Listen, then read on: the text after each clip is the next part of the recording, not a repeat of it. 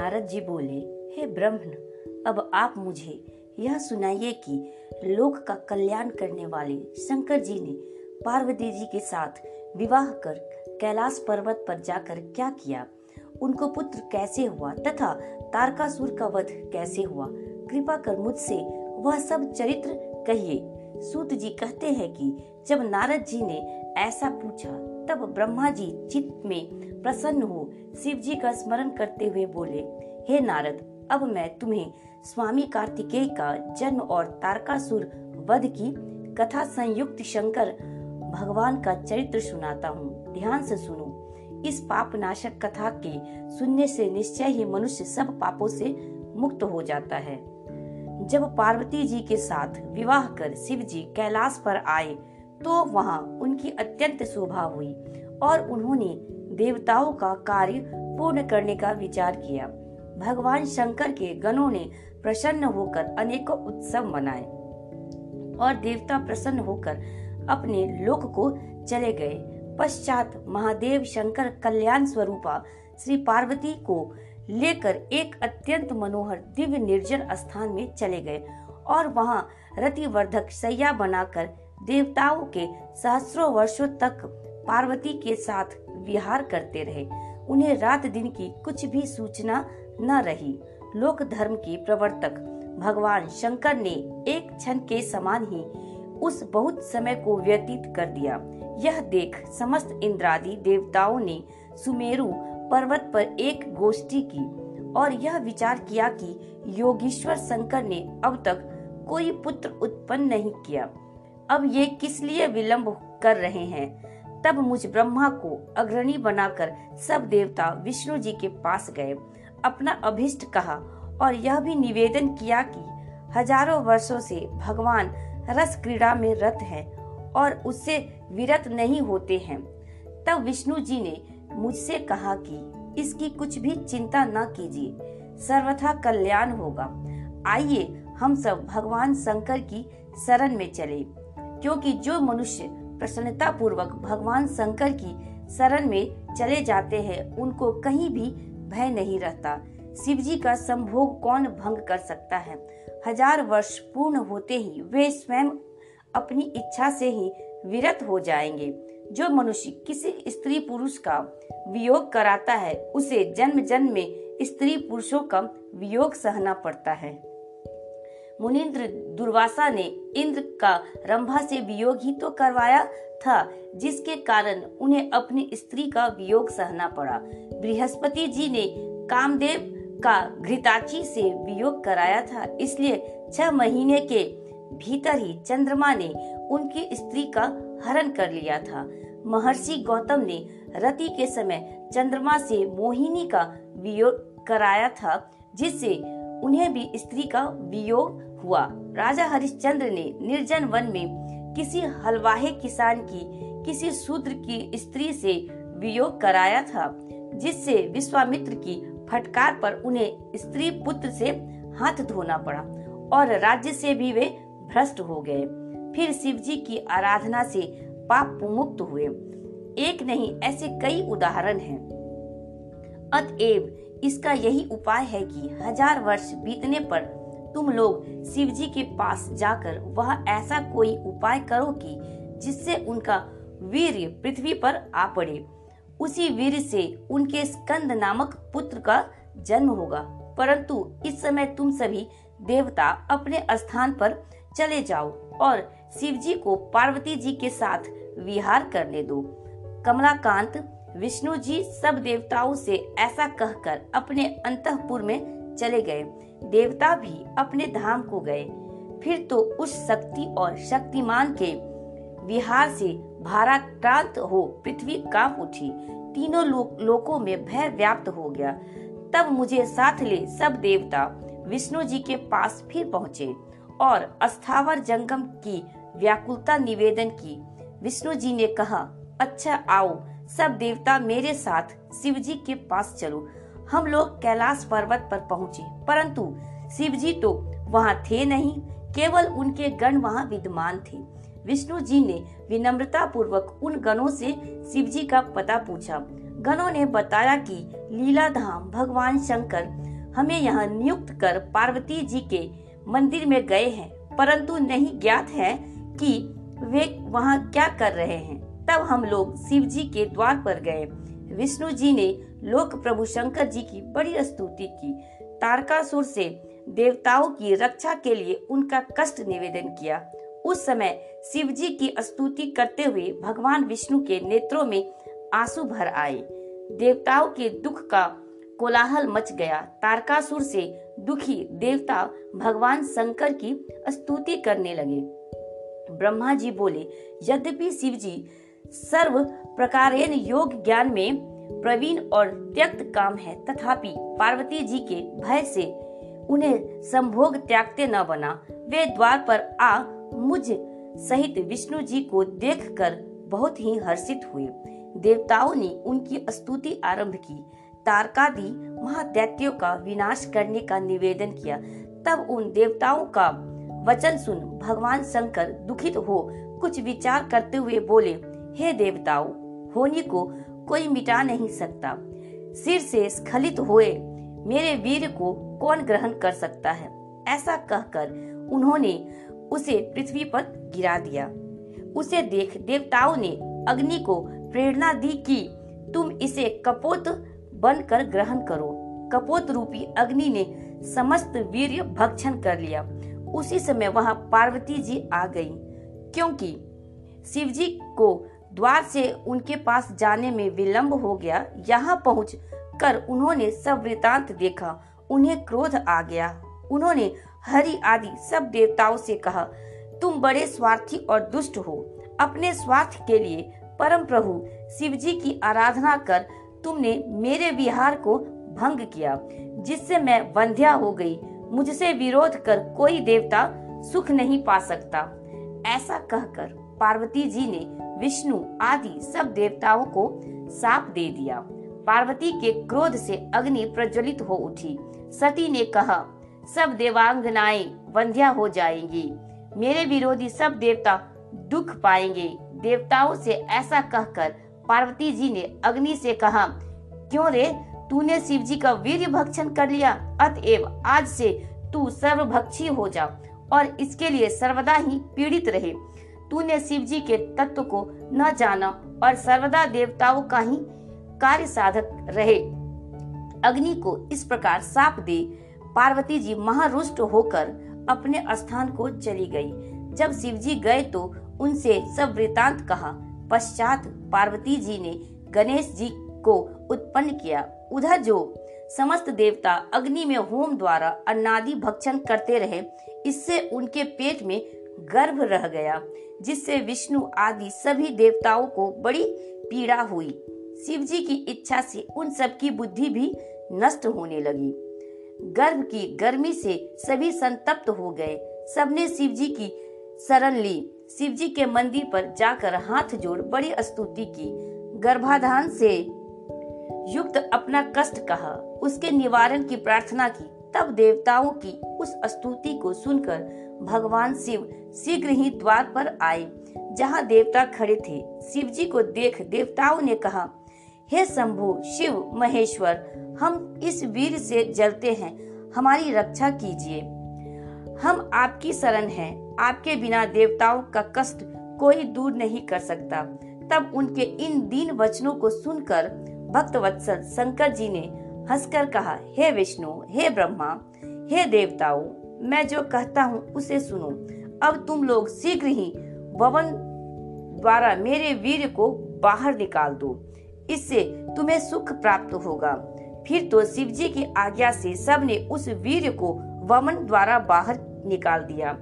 वह सुवर्ण के समान चमकता हुआ पर्वताकार हो आकाश को स्पर्श करने लगा।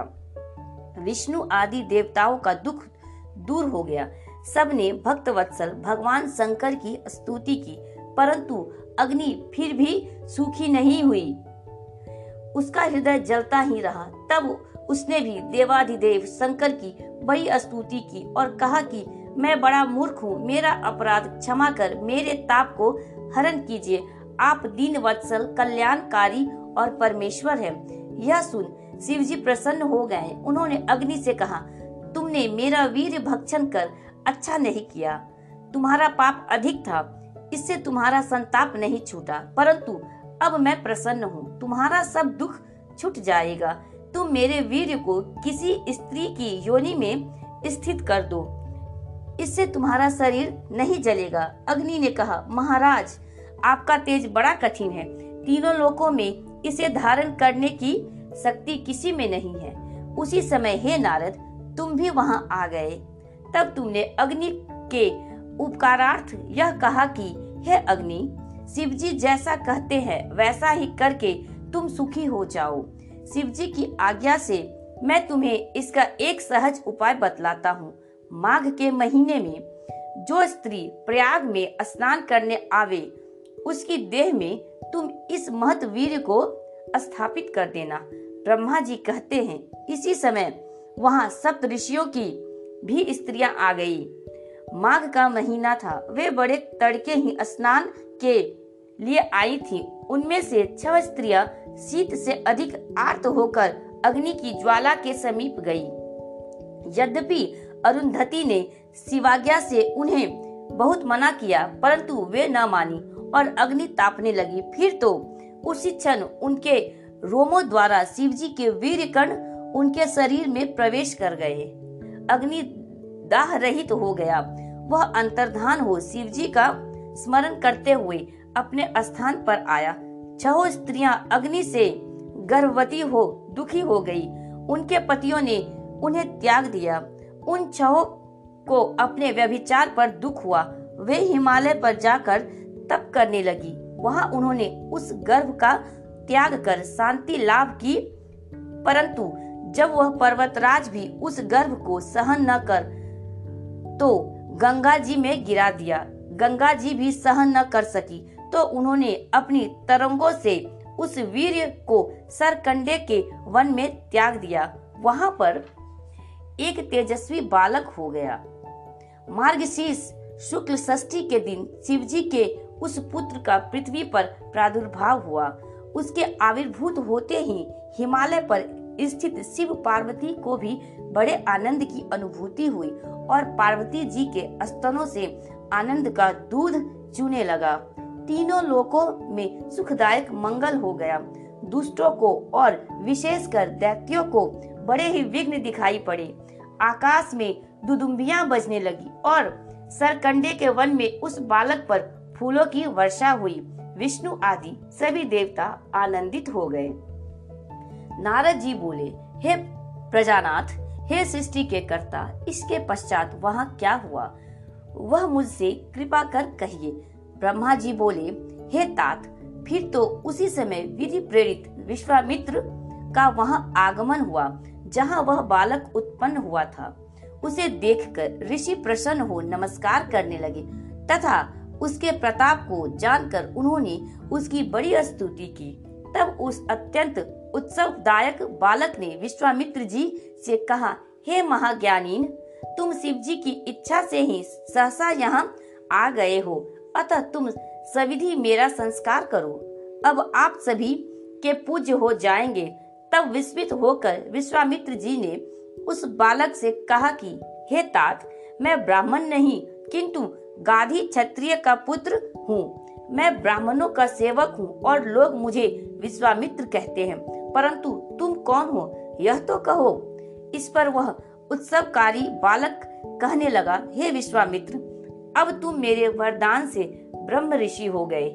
निसंदेह अब वशिष्ठादि ब्रह्मर्षि तुम्हारे प्रशंसक होंगे। मैं आज्ञा देता हूँ कि तुम मेरा संस्कार करो और यह गुप्त रहस्य किसी से प्रकट न करना। फिर तो विश्वामित्र जी ने उस बालक का जात संस्कार किया और उस बालक ने भी प्रसन्न होकर उन्हें सच्चा ज्ञान प्रदान किया। हे तात, यह तो मैंने तुमसे उस बालक की एक लीला कही, अब उसकी दूसरी लीला भी सुनो। उसी समय जो श्वेत नामक एक दूसरे ब्रह्मर्षि ने उस दिव्य और परम बालक को आकर देखा तो उसका आलिंगन और चुंबन कर उन्होंने उसे शक्ति और शस्त्र अर्पण किया। उस शक्ति को लेकर वह क्रौंच पर्वत पर चढ़ गया और उसके शिखर ढहाने लगा। यह देखकर उसे दस वीर राक्षस मारने आया, परंतु कुमार ने सबको अपने प्रहार से नष्ट कर दिया।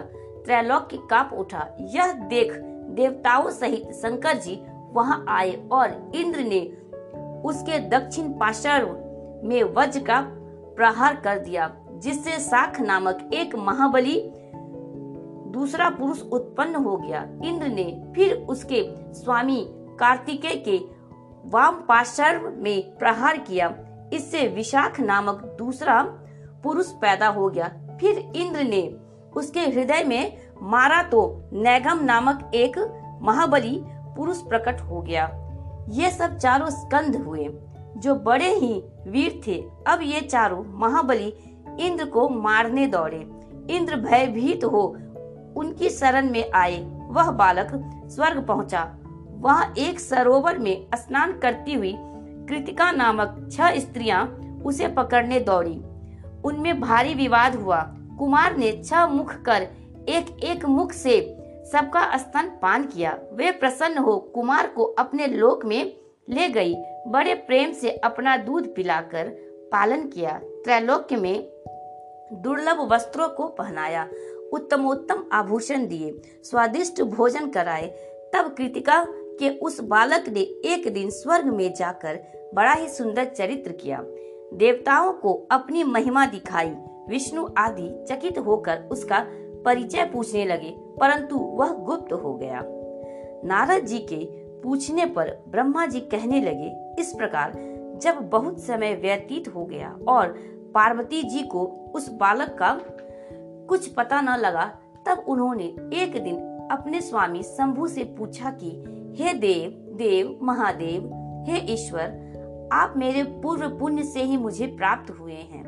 कृपा कर यह बतलाइए कि आपका वह वीर्य कहाँ गया जो पृथ्वी पर गिरा था, जिसे देवताओं ने छिपा लिया था। क्या आपका वह वीर्य जो मुझ में गिरना कर पृथ्वी पर गिरा, वह कहीं नष्ट हो गया या उससे कोई बालक प्रकट हो गया? पार्वती जी के यह वचन सुनकर सुनकर जगदीश्वर ने देवताओं और मुनियों को बुलाकर पूछा कि हे देवताओं, मेरा अमोघ वीर्य कहाँ है? उसको किसने छिपाया है? शीघ्र ही बतलाइए, नहीं तो दंडित होगे। ईश्वर के यह वचन सुनकर सब सभा के लोग कंपित हो गए और क्रम से एक दूसरे को देखकर प्रभु के आगे उसकी खोज संबंधी एक एक बात कहने लगे। तब जैसे जैसे वह वीर जहाँ जहाँ गया और जैसे वह कृतिकाओं द्वारा पालित हुआ, उसका पता पाकर शिव जी बहुत प्रसन्न हुए और उन्होंने ब्राह्मणों को बहुत सी दक्षिणा दी। पार्वती जी भी पुत्र का समाचार सुनकर बहुत प्रसन्न हुई और ब्राह्मणों को कोटि कोटि रत्न और बहुत सी दक्षिणाएं दी। लक्ष्मी, सरस्वती, मैना और सावित्री आदि सब स्त्रियां तथा विष्णु आदि देवताओं ने बहुत सा धन दिया। फिर प्रभु ने अपने गणों को आज्ञा दी कि कृतिकाओं के यहाँ जाकर मेरे पुत्र को ले आओ। शिवजी के एक से एक बलिगण, लाखों क्षेत्रपाल और तीन लाख भूत, रुद्र और भैरव स्वर्ग में उड़कर कृतिकाओं का घर घेर लिए। कृतिकाएं भय से व्याकुल हो गई। तब उन्होंने ब्रह्म तेज से प्रकाशमान कार्तिकेय से कहा कि हे वत्स, क्या तुमने नहीं देखते हो कि असंख्य सेनाओं ने तुम्हारे घर को घेर लिया है? अब क्या करें, कहाँ जाएं? बड़ा भारी भय उपस्थित हो गया है। इस पर कार्तिकेय ने कहा, हे कल्याणियों, मेरे रहते आप लोग कुछ भी भय न करो। मैं बालक होकर भी दुर्निवार हूँ। ऐसा कौन है जो मेरे वेग का निवारण कर सके? उसी समय शिवजी के सेनापति नंदीश्वर कार्तिकेय के समक्ष जाकर खड़े हो यह कहने लगे कि हे भाई तथा माताओं, मुझ मुझे जगत संहर्ता शिवजी ने यहाँ भेजा है। इस समय कैलाश में ब्रह्मा, विष्णु और रुद्र आदि संपूर्ण देवता विद्यमान हैं और महामंगल हो रहा है। हे तात, शिवजी ने तुम्हें खोजने के लिए मुझे भेजा है। अब तुम मेरे साथ पृथ्वी पर चलो। वहां देवताओं सहित शिवजी तुम्हारा अभिषेक करेंगे। तारक असुर को मारने के लिए तुमको सभी प्रकार के अस्त्र प्रदान करेंगे। तुम विश्व संहर्ता के पुत्र हो। तुमको ये कृतिकाएं क्या रख सकेंगी? जैसे सूखा वृक्ष अग्नि को अपने खंडहर में नहीं रख सकता, वैसे ही ये तुम्हें रखने में समर्थ नहीं है। तुम तो सारे संसार के प्रकाश हो, इनके घर में तुम्हारी शोभा नहीं हो सकती। हे शिवपुत्र, तुम योगिंद्र हो, अतुलनीय हो। हे भाई, मूर्ख तुम्हें क्या जानेंगे। जैसे मेढक कमलों के को नहीं जानता, वह एक ही स्थान में स्थित है, वैसे ही मूर्ख मनुष्य तुमको नहीं जानते। जब नंदीश्वर ने ऐसा कहा, तब कार्तिकेय जी ने उन्हें शंकर के आश्रित जानकर उनकी बड़ी प्रशंसा की और कहा कि हे भाई, यह कृतिका ज्ञान योगिनी प्रकृति की कला है। मैं इनके ही दूध से पला हूँ, अतः इनके उपकार को नहीं भूल सकता। मैं इनका पोष्य पुत्र हूँ। शैलेंद्र कन्या से मेरा प्रादुर्भाव नहीं हुआ है। वह मेरी ऐसी धर्म की माता है जैसे यह कृतिकाएं हैं। यदि शिवजी ने अपना पुत्र मानकर तुमको भेजा है, तो मैं तुम्हारे साथ चलकर देव समूह का दर्शन करूंगा। यह कहकर कृतिकाओं को बुला उनसे आज्ञा ले कार्तिकेय जी शीघ्र ही शिवजी के पार्षदों के साथ चले। ब्रह्मा जी बोले। उसी समय एक बड़ा ही सुंदर रथ दिखाई दिया, जिसमें सौ पहिए लगे थे और जो विश्वकर्मा को और जो विश्वकर्मा का बनाया हुआ था, तथा जो बड़ा ही मनोहर और वेगवान था। पार्वती जी ने उसे भेजा था और पार्षद उसे चारों तरफ से घेरे हुए थे। वह रथ वहीं आकर उतर पड़ा और दुखी हृदय कार्तिकेय जी उस रथ पर जा चढ़े। छह कृतिकाएं व्याकुल हो बाल खोले वहां आ खड़ी हुई। उन्होंने कहा, तुम हमारे पुत्र हो, हमने तुम्हें बड़ा प्रेम किया है, अब हम क्या करें और कहां जाए। इस प्रकार कहती हुई वे कार्तिकेय को हृदय से लगा पुत्र वियोग से शीघ्र ही वहां मूर्छित हो गई। कुमार उन्हें अध्यात्म ज्ञान दे। सुखदायक एवं मांगलिक समय देखकर पार्षदों के साथ चले। विमान पर बैठे कृतिकाओं और नंदीकेश्वर के साथ कैलाश में अक्षय मूलंध ग्रोध वृक्ष के पास आए। देवताओं ने अनेक आगमन का समाचार शिवजी को दिया। विष्णु आदि देवताओं और महर्षियों को साथ ले शिवजी गंगा से उत्पन्न कुमार को देखने आए। उस समय शंख और भेरी आदि बाजे बज रहे थे। देवता परमोत्सव कर रहे थे। वीरभद्र आदि गण अनेक ताल और लय से शिवजी की स्तुति कर रहे थे। सभी प्रसन्न हो जाए हो जय और नमः शब्द कर रहे थे। सरकंडों में उत्पन्न हुए शिवजी के पुत्र को सभी देखने चले। पार्वती जी ने तो और ही बड़ा उत्सव किया, मंगल मनाया। पति पुत्र वाली लक्ष्मी आदि तीस सुहागिन स्त्रियों को आगे कर वे कुमार को देखने आई। रंभादिक अप्सराओं ने नृत्य और गान किया। उन्होंने देखा कि कुमार त्रैलोक्य तेजस्वी है। तब प्रभा से दीप्तिमान कुमार को महादेव जी गोदी में बैठाकर शोभित हुए। आज वे पुत्र वालों में सर्वश्रेष्ठ हो गए। फिर कुमार अपने गणों के साथ शिव मंदिर आए। शिवजी की आज्ञा से देवताओं ने महोत्सव मनाया। शिवा और शिव की अद्भुत शोभा हुई। देवता और श्रेष्ठ ऋषि उनकी स्तुति करने लगे। कुमार प्रेम पूर्वक शिवजी की गोद में बैठकर खेलने लगे। उस समय वे शिवजी के कंठ में लिपटे हुए वासुकी नाग को पकड़कर अपने हाथों से ताड़ित करने लगे।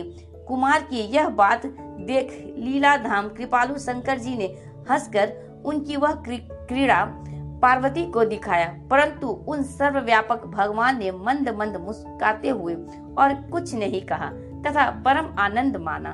फिर जगन्नाथ शंकर ने कुमार कार्तिकेय को रत्न जटित रमणीय सिंहासन पर सब तीर्थों से आए हुए जलों को वेद मंत्रों से पवित्र करके सौ रत्न के कलशों से उन्हें स्नान कराया तथा बड़ी प्रसन्नता प्राप्त की। फिर विष्णु जी ने रत्न सार निर्मित किरीट, मुकुट, बाजूबंद, वैजंती माला और अपना चक्र प्रदान किया।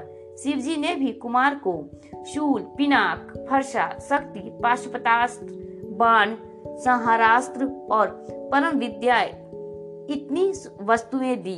फिर मुझ ब्रह्मा ने यज्ञोपवीत वेद, वेद माता, गायत्री, कमंडलू, ब्रह्मास्त्र तथा शत्रु को मर्दन करने वाली विद्या दी। इंद्र ने अपना ऐरावत और वज्र तथा वरुण ने श्वेत छत्र और रत्नमाला प्रदान की।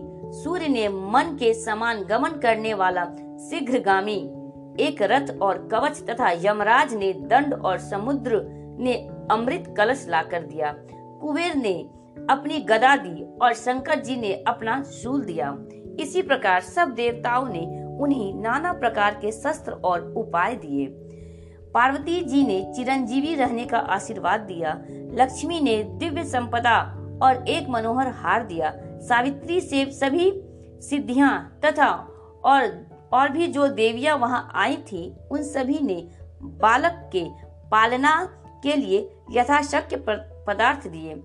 उनके भी अलग महोत्सव हुए। शिव पार्वती अत्यंत प्रसन्न थे, यहाँ तक कि रुद्र जी इच्छानुसार सबको वर देने पर तत्पर हो गए। सब देवताओं से कहा सब देवताओं से कहा वर मांगो। तब ब्रह्मा जी ने कहा, यह सारा चरित्र तो तारकासुर के वध का है। अब हम सभी लोग उसे मारने चलते हैं। इस मांगलिकता के लिए आप कुमार को आज्ञा दे कि वह हमारे साथ चले। विभु ने आज्ञा दे दी। शिवाज्ञा से सभी देवता कुमार को अग्रणी बना उस ओर चले। इधर कैलाश के बाहर त्वष्टा ने विष्णु जी की आज्ञा से उस पर्वत के निकट एक बड़ा मनोहर नगर बनवा दिया था। साथ ही कुमार के स्वयं निवास के लिए एक अत्यंत मनोहर बड़ा रमणीक राजमहल भी बनवाकर एक अद्भुत सिंहासन भी रखवा दिया था, जहां वे आकर निवास किए। इसी प्रकार अन्य सभी देवताओं ने उनका वहां सादर अभिवादन किया। कुमार ने सबके स्वामित्व को ग्रहण किया। ब्रह्मा जी कहते हैं, हे नारद, तब वहां स्थित हो कार्तिकेय जी ने भक्तिदायिनी कई कथाएं कही तथा नारद नामक एक ब्राह्मण उनकी शरण में आया। उसने कार्तिकेय जी के निकट जाकर स्तोत्रों में यह नम्र स्तुति की कि हे स्वामी, मेरा कष्ट दूर कीजिए। मैं आपकी शरण आया हूँ। मैं एक अजमेध यज्ञ कर रहा था, जो आज वह अपना बंधन तोड़ न जाने कहाँ चला गया है। मेरा यज्ञ भंग हो रहा है, परंतु मुझे आशा है कि आप जैसा स्वामी के रहते मेरा यह यज्ञ भंग नहीं हो सकता। आप अखिल ब्रह्मांड के स्वामी हैं और सेवा योग्य समझकर सब देवता आपकी सेवा करते हैं। आप सब देवताओं के सम्राट और शिव जी के पुत्र हैं। तब उसकी ऐसी स्तुति सुनकर स्वामी कार्तिकेय जी ने अपने वीर बाहु नामक प्रधान गण को उस ब्राह्मण के यज्ञ को पूर्ण कराने की आज्ञा दी। वह महावीर गण उस अज को ढूंढने चला। उसने सब ब्राह्मणों में उसे खोजा, किंतु उसका उपद्रव तो किंतु उसका उपद्रव तो उसने सुना कि यहाँ यहाँ उपद्रव किया था, परंतु उसे पाया नहीं। तब कुमार का वह गण विष्णु लोक में गया। वहाँ उसने देखा कि वह महाबली अजभूप बहुत उपद्रव मचाए हुए है। फिर तो कुमार को वह वीर गण उसकी सींग पकड़कर अपने स्वामी के पास ले आया। भगवान सारे संसार का भार लिए उसके ऊपर चढ़ बैठे। वह उन्हें लेकर त्रैलोक्य की परिक्रमा करने लगा। एक ही मुहूर्त में वह समस्त त्रिलोकी का पर्यटन करने लगा।